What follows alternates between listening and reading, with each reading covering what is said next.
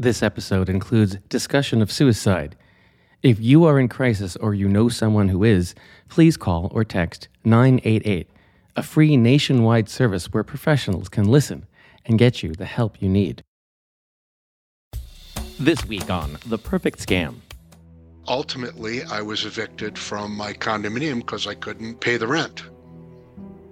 And I had my two sons living with me at the time. And I had to tell them that I'd lost our place to live. Wow. What was it like to have to tell your sons that? That sounds just awful. Probably the hardest thing I'd ever had to do. Welcome back to The Perfect Scam. I'm your host, Bob Sullivan. We all know the phrase, I get by with a little help from my friends. And friends, well, they can come from unexpected places. In today's episode, we're going to hear from a man who was the victim of a scam that went on for years.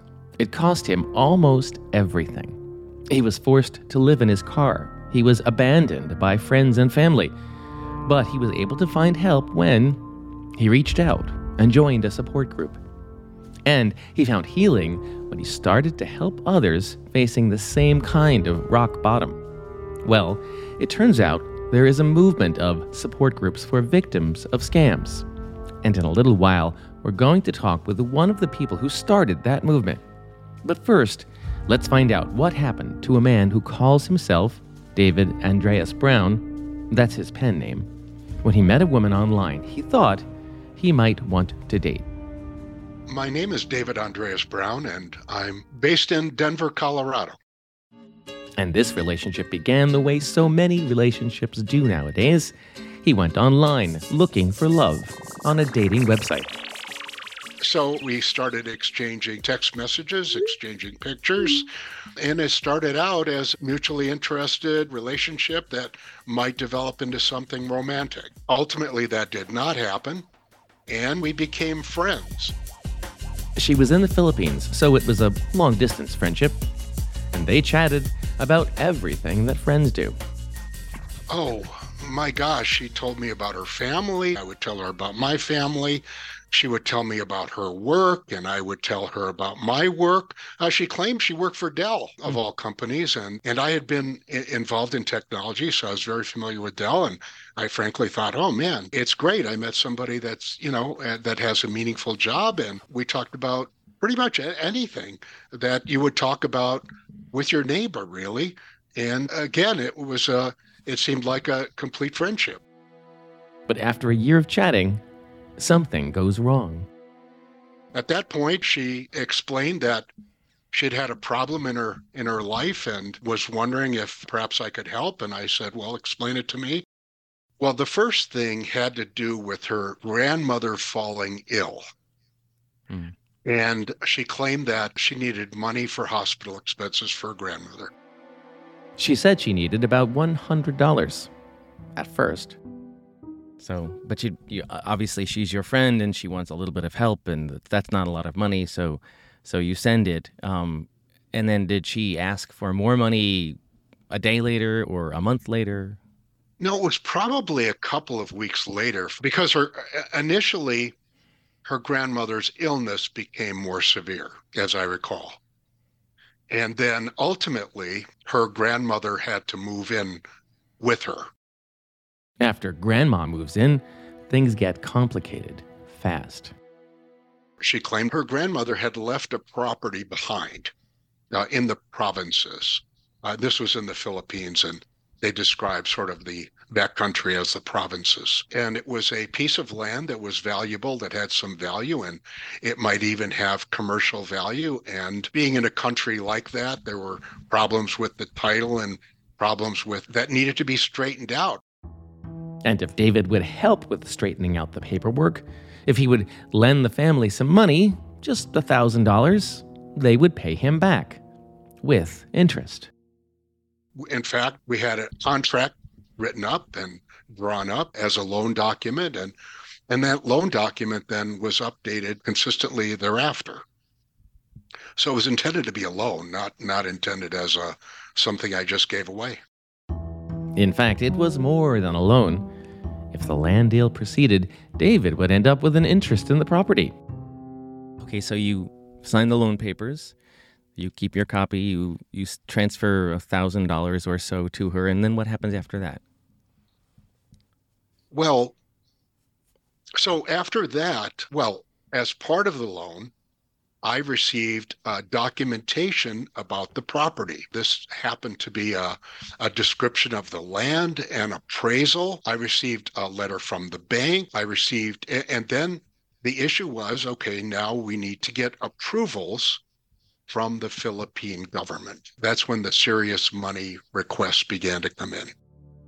Serious money requests come in because, David is told, the government paperwork is taking a lot longer than it should. Things are complicated, and COVID makes things even more complicated. Well, there were... The way the request was presented was that there are ministries within the government, and the appraisal and the documentation needs to be sent in and needs to be approved. And there are fees associated with those approvals within the Philippine government. And so the money that ultimately that began to grow was to pay for those fees to the government. And those fees were, as I recall, based on the value of the property. So that's where the fees started, and that's when the money became more serious. And so what kind of money are we talking about? Maybe $10,000, maybe $5,000. I don't recall right now, but it got into well over $10,000. And then it grew from there. One of the things that happened really was COVID. Because of COVID, it became more difficult to communicate. And it became more, and so there were problems with the government. Everything seemed to be getting delayed, and then there were penalties and other fees. Or I would wire things, and then they wouldn't get there, and I'd have to cancel a wire and wire them again, and now more fees accrued. But at this point, David is determined to help his friend. Yes, there were a couple of things. Number one, yes, I would have an interest. The interest rate on the loan was quite attractive, so I felt I would get paid back and I would make money on the deal, so that was good. And the other part of this was that in my business career, I'd been a problem solver. I'd always been a problem solver. That's what I did. That was my entire career. And so this became a problem for me to solve. I took ownership of this, and it became, looking at it from my perspective, I'd say I was trying to help someone, a friend, solve a problem using all of the skills that I could bring to the table. But when the loans grow and grow, helping his new friend becomes a matter of, getting his old friends involved. Well, I used my money probably to the $80,000 to $100,000 range, maybe more than that. And then I went to friends and asked for money because there was this investment. There was a friend I was trying to help. And so not only did I, use my business analytical skills, but also my sales skills on behalf of this to help this friend and to help them solve the problem. And during the course of the next 2 years or so, a lot of money changes hands. Ultimately, about $500,000. How many different transactions do you think you sent over the course of this sort of intense? Now it sounds to me like it was like kind of an intense 2-year period of sending money from 2018 to 2020 or so. But how many transactions do you think? 100. 100, yeah. So almost one a week or so. Yes. By now, David has exhausted all his personal resources. He's borrowed from family and friends, and his own financial life starts to spiral out of control. Well, I'd send them money on the promise that it was always a promise that this was going to finish. all we needed was to do one more thing and it would finish. Mm. And so I had money from my business that I thought would be paid back. And so I gave them that money, and that was the money that I needed to pay for my condominium. And so ultimately I was evicted from my condominium because I couldn't pay the rent. And I had my two sons living with me at the time, and I had to tell them that I'd lost our place to live. And then they wouldn't talk to me for the better part of a year, just another loss. And I ended up living in my car for probably 6 months. And then it got too cold here in Colorado. So one of my sons did take me in. Wow. What was it like to have to tell your sons that? That sounds just awful. Probably the hardest thing I'd ever had to do, because I kept thinking that it was going to get paid, right? They kept telling me, it's okay, you're going to get your money. And so ultimately it was like Saturday, and I had to tell my sons that on Monday the sheriff is coming and we got to get our stuff out of here. So we moved everything into a storage locker, and then I didn't talk to them for a better part of a year. How old were your sons at this point? They were in their 20s, early 20s at that point. And even still, he's convinced he's going to get his money back. So convinced that he keeps sending money to the Philippines. And so as I was homeless, I was contributing my Social Security checks because that was really the only income I had. And I would continue to search out for friends or people that I'd known that didn't know I was homeless and asked them for money, and they helped me. And I sent this all to these people. And then, finally, one day, David's whole world really comes crashing down.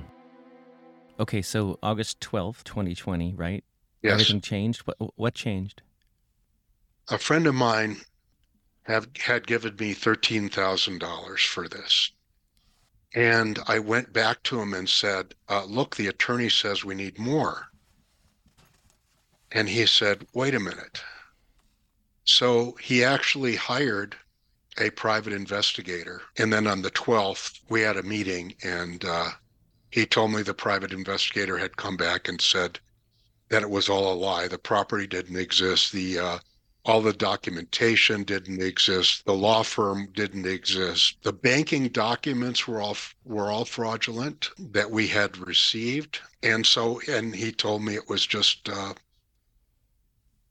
it was all a lie. And that news sends David into a deep spiral. But I'm now picturing, how could you not collapse and start crying, or that moment must have been awful.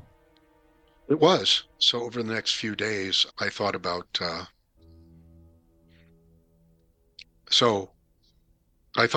thought I was very serious about taking my own life, because I'd lost my family, I'd lost my friends, I'd lost my business, I'd lost all my money, I'd lost all my friends' money, I lost all my business relationship, I'd lost my career, I lost my faith in myself, my belief in what I could do and my strengths. They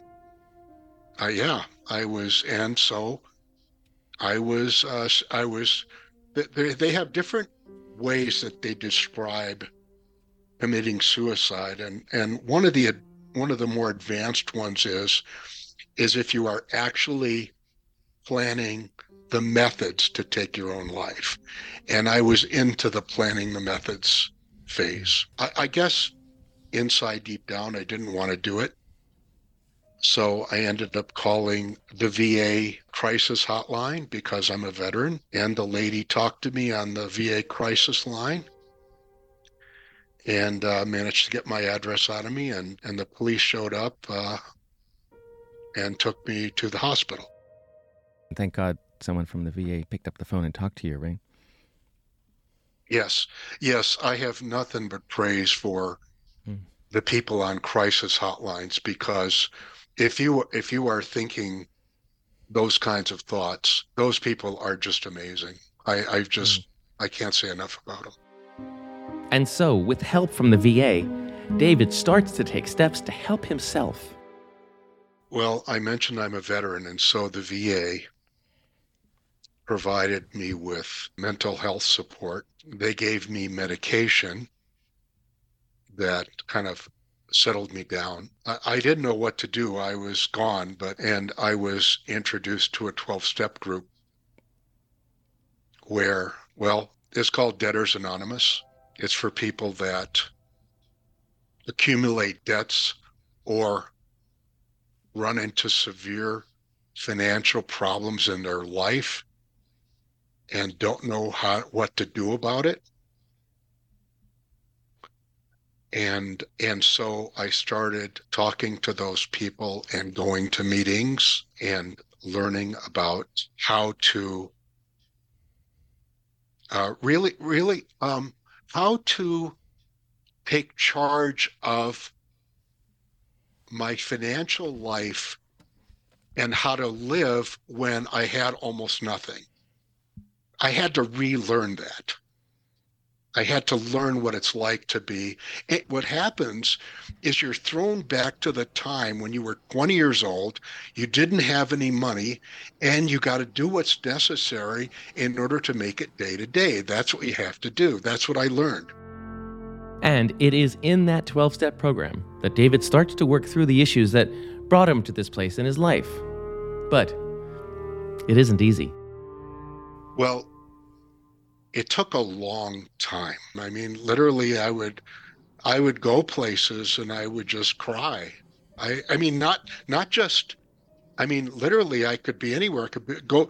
I remember going to the dentist, and the dentist asked me how I'm doing, and I just break down right there in the chair and don't know what to say. Explain to them what happened to me, right? And just cry and sob and I did that. And I don't know how many places I would just break down. Or I would be driving my car and something would remind me and I'd have to pull off to the side of the road and just cry. I mean, I didn't know what else to do. The real change comes, David says, when he learned one big factor to moving past all that had happened to him. Throughout my life, I've practiced meditation. And meditation became kind of a lifesaver for me. I found a meditation about forgiveness.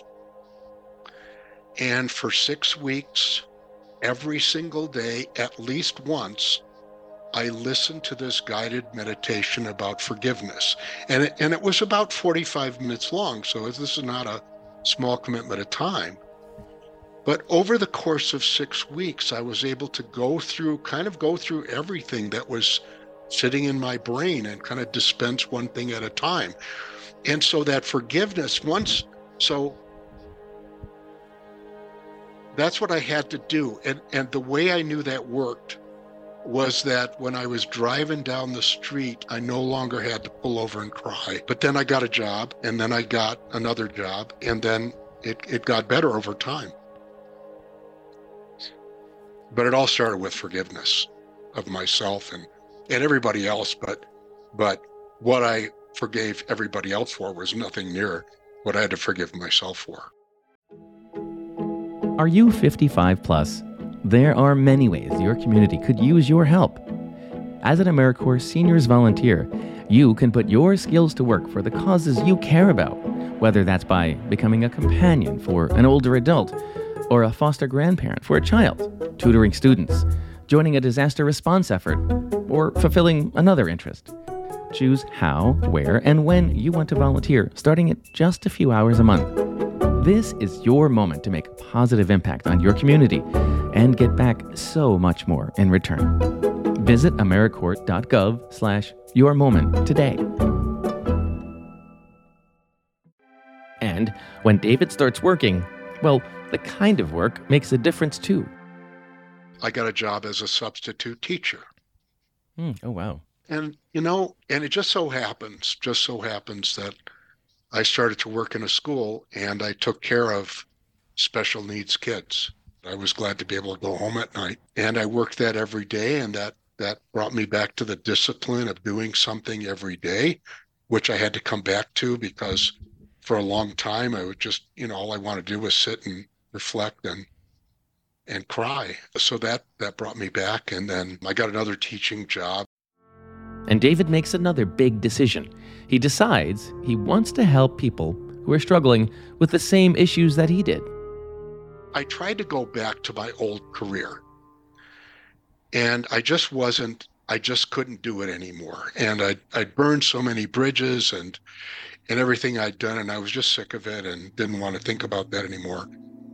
So I decided to start to write, and I thought about what did I really know about, and I knew about money, and I knew about how I'd recovered, so I decided to write a book called From Despair to Dollars. The intent is that I can help other people who have suffered like I have, and hopefully prevent them from suffering. But if they do find themselves at really their life's bottom, particularly financially, that there's a way back, there's a way out of that. It takes time and it takes work, but there is a way out.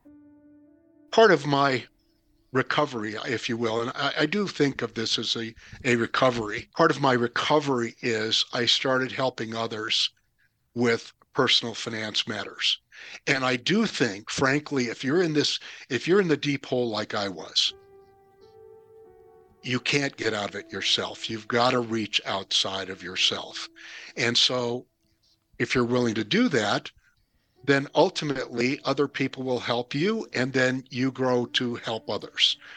And that's kind of the process. You've got to learn the tools, learn the practices, learn what it takes to help other people, and then you kind of jump in and start helping others. And it is in helping others that brings him back from the darkest of places. When I was at my bottom, nobody had any use for me. I didn't even have any use for myself. The thought, I mentioned that I was contemplating ways to take my own life, and the reason was because I thought the world would be better off without me. I thought that the world has no use for me. I have no reason to live, essentially. And maybe that's another thing for perhaps the people listening to this podcast, is that, yeah, you've got to come back again, coming back to that idea of being a 20-year-old. You've got to recreate your life. You've got to create a vision for your life that you want to grow into. Just saying, I don't want to be where I was, that's only half the solution. You've got to say, okay, I have a reason to live. I want to help others. I want to do something with my life. And more, I want to have a better life. I want to live in a nice place again. I want to be able to have nice clothes. I want to be able to, I lost my hobby of ballroom dancing. I want to go dancing again. I want to go skiing again. I've been a skier all my life, and I want to go skiing again. So it's having that belief that the future is full, and that, yeah, you've got maybe 2 or 3 years that it's going to be pure hell, but there's goodness on the end of that, and you just got to keep fighting for it. You've got to keep fighting for it. And a big part of that fight might mean reaching out to get help. Victims of crimes often have much more than money stolen from them. As you heard with David, his faith in himself, almost his very will to live, had been stolen from him. So to get help in a place like that, support groups can play an important role. And no one knows more about crime victim support groups than Debbie Deem, who started setting up groups for online scam victims more than a decade ago. Debbie is special because, well, how many people do you know who worked at the FBI with a master's in social work degree? I am actually a retired, but I call myself unleashed victim specialist, retired from the FBI for about 4 years now. And in that time after that, I've been really finding myself and having this wonderful ability to again, be unleashed and work in the field of elder fraud, especially in working on these transnational technology-facilitated crimes and assisting victims and hopefully helping to affect policies, you know, get a hold of the decision makers and make some changes in how these invisible victims are treated. How long did you work for the FBI? I was with the FBI, I think it was about 16, 17 years. And before that, I worked for the U.S. Attorney's Office in two different places, doing victim assistance for victims of federal crimes there. I asked Debbie what she thought of David's recovery. I guess my immediate reaction was what resiliency and strength and the tough times he must have gone through to get to that stage that he is at now, where he is, you know, rebuilding his life. And it sounds like in a very rewarding way, but a way that he didn't anticipate his life direction going. I think that's what I was most impressed with. Debbie saw the need to connect online crime victims with each other many years ago. Actually, it was based on an idea. Again, my work in doing groups for part of my master's with grief and, you know, child behavior issues and things like that. But about 10 or 12 years ago, we actually started one in Ventura County for victims of international frauds that was in person. And it went really well. So I had lottery fraud victims, and these were all older adults that I had worked with through the FBI or else were referred to me while I was still working for the FBI. I kind of was doing everything I could for these international fraud victims even then. And we found a VA counselor who had some time, and she volunteered her time. Online transnational crimes are complicated because victims often don't have any hope of seeing their criminal brought to justice. They rarely get that kind of closure.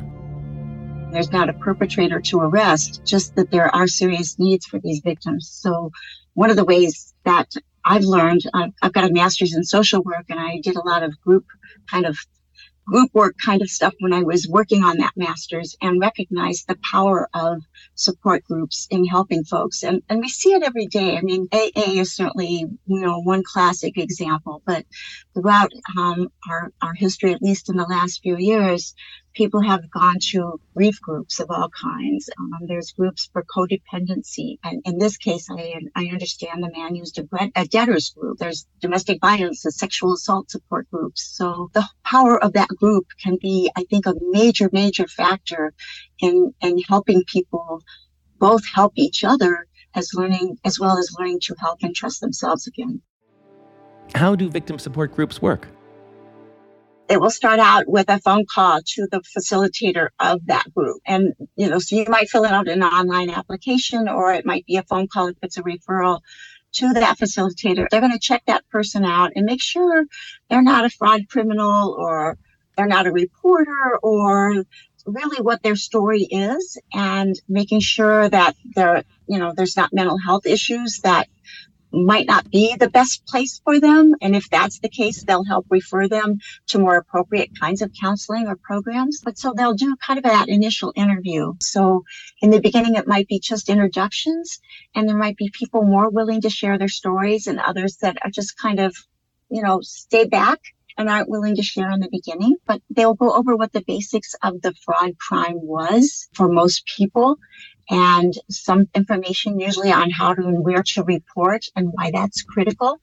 And then going more into the kinds of things that your victim shared his story about, you know, what the impact of those fraud crimes can be, the different feelings that people go through, kind of, you know, the shame and the depression and the grief and the dealing with lost relationships or harmed relationships. Those kinds of things are discussed. And then there's usually a section for resources. Where do you go to get that kind of help? You know, where is there bankruptcy resources? Where are the resources on if you don't have money, everything's been taken from you? How do you get your computer cleaned? Because we know that's an important thing to do. And so talking about some of those kinds of measures and things can be important. And then going more into, I think, the computer safety and living safer in this high-tech world that we're all in. These are some of the things that people, you know, will be sharing with each other, and the facilitator will be sharing. And like I said, in most cases, the ones I'm aware of, they do involve a licensed counselor, so that any mental health issues that do come up that might require additional counseling, those are usually provided for folks. And again, these are no charge. There's no charge to the groups. The meetings are often virtual, on something like Zoom. Participants can show their face or not as they feel comfortable. And in addition to practical topics like cleaning your computer, there are more emotional topics discussed. And the manipulation methods used by these fraud criminals, that might be the first 2 or 3 sessions, how to deal with relationships that they're in. You know, for some of these folks, they're married and involved in these kinds of things. And so dealing with that, or how to deal with your children, your neighbors, your work situations, all these kinds of things can be relevant to that situation. And then just reconnecting again with the world, again, dealing with the results of that isolation that that perpetrator has put you in and how to move on from that, both financially and emotionally and spiritually, and having reason to get up in the morning again. I think for many, many victims, that's almost the worst thing that's been taken from them, is just not having that life meaning again. And I think what our victims showed is that you can have a life again, and you can have an important life, and you can have a life that is important to others and where you're doing good things. One of the things that is surprising me about what you're telling me is that while there's a ton of emotional support, there's also an awful lot of very practical things that are discussed in these sessions. Yes. And I think a lot of times the sessions are led by what the victims want to discuss. So again, when you have a facilitator, sometimes they're just facilitating what it is the group wants to cover. And I'm sure naturally, in the middle of that comes up how you're doing, how you're feeling, that sort of stuff. Right? Exactly. And that's where I think having the licensed counselor on there is very helpful. And in all the situations that I'm aware of, that is the case. And it's certainly one of my recommendations, so that you can get into those kinds of issues as well for those that feel comfortable in sharing that. And even if you're just hearing it, if you're not ready to share those things yourself, I think these groups or these programs can be very helpful in hearing what others go through. And then you can kind of assess yourself and learn from others again. It's if you're not ready to share, these programs usually are very receptive to having you as well. And when it comes to emotional support, that's why the group process is so helpful. There really is nothing like hearing from someone else who's been in a similar situation. So support groups, I think, are one of many ways. It's a really effective way and a needed way. I think for victims, both to help each other and to understand that this happens to good people. I think that's a power as well, because when you're isolated and alone in this, you think you're the only one that was duped, or that you were stupid, or all these words that we self-talk to each other that aren't right. You made a mistake. But finding other good people that are vibrant, have wonderful jobs, you know, leaders in industry, school principals, lawyers, ex-mayors, all kinds of good, decent folks have these kind of crimes happen to them. And to have support and see that they're living through this can be a great, great, great, great support for you in going through it yourself. I asked Debbie to describe a success story from one of her support groups.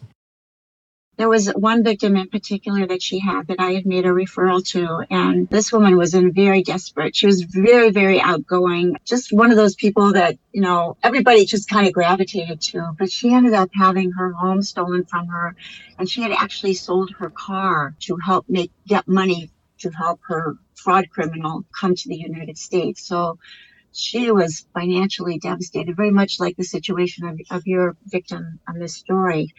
And I think through the power of the support program that she was in and talking to other people that had been through this, at the point that I had met her, she was so depressed and so ashamed. She was not willing to tell her family. She didn't want anyone to know. She was basically renting a room in someone's home for what little money she had coming in from Social Security. But that person didn't want her there for a long time. She lived in a pretty wealthy community where there isn't a lot of cheap housing. But I was very, very concerned for her being suicidal and all, and not having the resources, and especially not being willing at that point to turn to the support that she had through family and community. But I think the power of the support program that she was in, she actually got that courage and she was able to step out. She actually found a part-time job that she really enjoyed. And she was probably 72, 73 when this happened to her. She was able to find another place to live. She was able to share her story with the support group. And from all I hear, she joined a singing group through her community that she really enjoyed and had kind of put behind her. So again, finding a new life for herself, or kind of a new you. And again, that reason to get up in the morning is what that group provided her through this. And there's another critical role that joining a group after being a victim of a crime can play. You know, we talk all the time about one of the first things that criminals do is isolate the victim. They try to get them away from their friends and family, anyone who might see what's really going on. And so this re-engaging with community is sort of the antidote to the crime, isn't it? It truly is. And making connections every way you can. So where can people find victim support groups? First, of course, is AARP's REST program. I really recommend that. You know, I think that's a great one, both for family members as well as victims. Besides the REST program, fightcybercrime.org has a wonderful support group that goes on. It's a 10-week session. It's free. It's available for anybody of any age. And I really encourage people to look into that one. It is specific to people that are victims of romance and imposter frauds. There's also a group that's been going on, was actually the first group I helped get started, and that's in Los Angeles. So if you're 50 years or older in Los Angeles, there's a group through Wise and Healthy Aging. There's also a great website called scamsurvivorhealing.com that has all kinds of YouTube articles and things that people can do to heal from these kinds of crimes. Social media has some good opportunities too, Debbie says. I'm probably on maybe 7, 8, 10 different Facebook groups for victims of romance, imposter frauds, and other kinds of scams.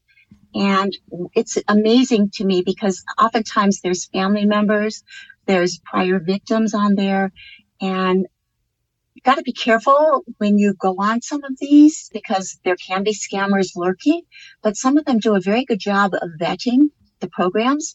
And I often will recommend these for victims, and I have specific ones that sometimes I will recommend, that they just go on and kind of, we call it lurking, just go on for a while and just watch and read what you see other victims and family members posting. And the support that people can get, what I like about it is it's 24/7.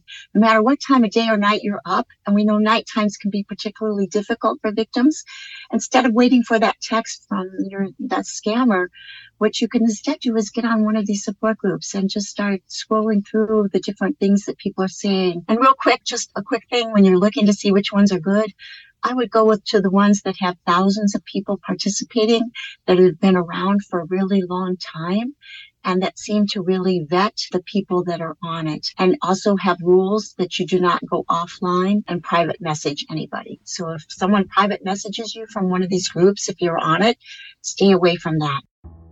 Also important, people can get help from communities that aren't formal support groups, Debbie says. I have one woman that was a victim, and she tried a support group and it just didn't work for her. She said, Debbie, I'm involved in 3 women's groups. We're doing all kinds of fun things. I volunteer at the senior center. My life is full again. I know a man who was a university professor whose wife had died, and he was very lonely, and he got involved in one of these with a woman from the Philippines, and he thought she was coming to live with him. And of course, you know, he almost had his home stolen from him. But he got involved with senior centers, and he became a fantastic dance partner. And he started going all around our county, just enjoying the senior center dancers, and was quite a hit. And he had a full calendar, just finding things like that in a world that he just, you know, didn't know about or was kind of afraid to go to. And it might be taking a friend with you for that first time to that senior center or to that library program or to that hiking. He joined a hiking club for seniors. So finding a friend to go with you on some of these kinds of community activities through your church or your synagogue or your mosque or, you know, wherever you can find, or just taking that walk. I remember having a victim, he just started his life over by just taking walks through his trailer park and just saying hello to people and petting their dogs. And I kind of reestablished a whole life that the fraud criminal had isolated him from during the period that he was kind of, you know, involved with that and thinking that that was going to be his future. But perhaps the biggest lesson of all from support groups is, while it's great to get help from a group, most people find that learning to reach out and help others is the most important part of their healing process. So you've mentioned it several times, the idea that the best way to help yourself is to help somebody else. And that's something I hear almost every interview we do for the podcast. People tell me they're willing to talk to me because if it stops one other person from becoming a victim, they feel like it's worth it, and it helps them heal. What is it about helping others that makes us feel better? I think it validates your reasons for being alive, and in many cases. And Debbie was ready with an example of precisely that, about a man, a smart businessman, who ended up having $2 million stolen from him through a cryptocurrency scam. He told Debbie he would be willing to talk to other victims about his experience, and she took him up on it. And so about a month later, I had a mistaken text. A man was married, over $700,000 stolen from him in one of these kind of investment frauds. And he was lost, but he was also still in touch with the fraud criminal.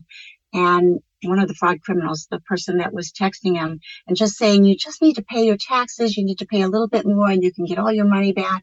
And he had kept believing this and getting in deeper and deeper in this. And I put him in touch with this other person who had said that he was willing to help anybody, because that was one of the ways that he was going to help feel better about himself, is if he could help someone. So he helped this second man realize that he needed to stop contacting immediately with this fraud criminal. And while I had given that message, the police had given that message to him, APS had given that message to him, the person that he really listened to was the person who had been through that experience, who was a smart, determined, resourceful man. And I think that second person, that second victim said, I want to be where you are. I'm not going to give any more money in this fraud. I'm going to believe you. And I'm going to move on to my life, and I want to do what you're doing and helping other people too, because this has to stop. In the end, the second victim couldn't hear the message from anyone other than another victim. That's not unusual. There are people who have gone that similar journey, but there, again, can be people at different stages that you're at, so they can help you through that path in ways that, you know, whether it's professional or sometimes even a family member simply can't. They've traveled that road, and they know what's ahead for you, or can help you in traveling it as well. And I think knowing that you're not traveling it alone can be very helpful for someone. And again, it's part of your own recovery is to help someone else through theirs. Part of your recovery is to help someone else through theirs. Such a powerful message, and one that David fully agrees with. Would you recommend to victims of scams that they seek out support groups? Yes, and I'm going to say especially 12-step groups. And the reason I say that is because these people don't want anything from you. And when you walk in the room and you start talking to people, you find out that you're just one story of many. They've all been there, you know. And in some ways, some of their stories are worse than yours. And it's great relief to be able to be honest and talk about this stuff honestly. If you hide it away, it just eats at you. So how are you today? Things are pretty doggone good. I have, you know, when I, in 2020, on August 12, 2020, I didn't think I had anything to live for. And now, you know, I just see this abundant future for myself. And I feel, honestly, I feel great. I'm sorry, you know, maybe this is hard for people to believe, but, you know, I'm excited. I mean, I go to work every day, and I now work, like I said, in 3 different jobs, and I'm excited about doing that. I mean, some of those jobs get hard and I don't want to go. But on the other hand, you know, I can be entrepreneurial. I drive a bright red Mini Cooper now around town. I drive it like a sports car. You know, it's great. You know, it's all right.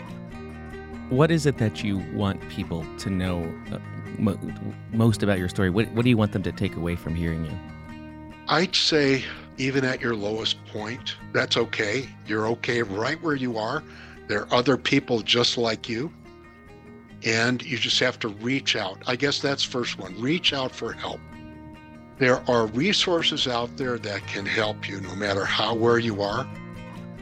Of course, you can always reach out to the AARP Fraud Watch Network helpline at 1-877-908 3360. Call or visit the AARP website at aarp.org/fraud support to learn more about the REST program that Debbie mentioned. That's REST, R-E-S-T, which stands for Resilience, Strength, and Time.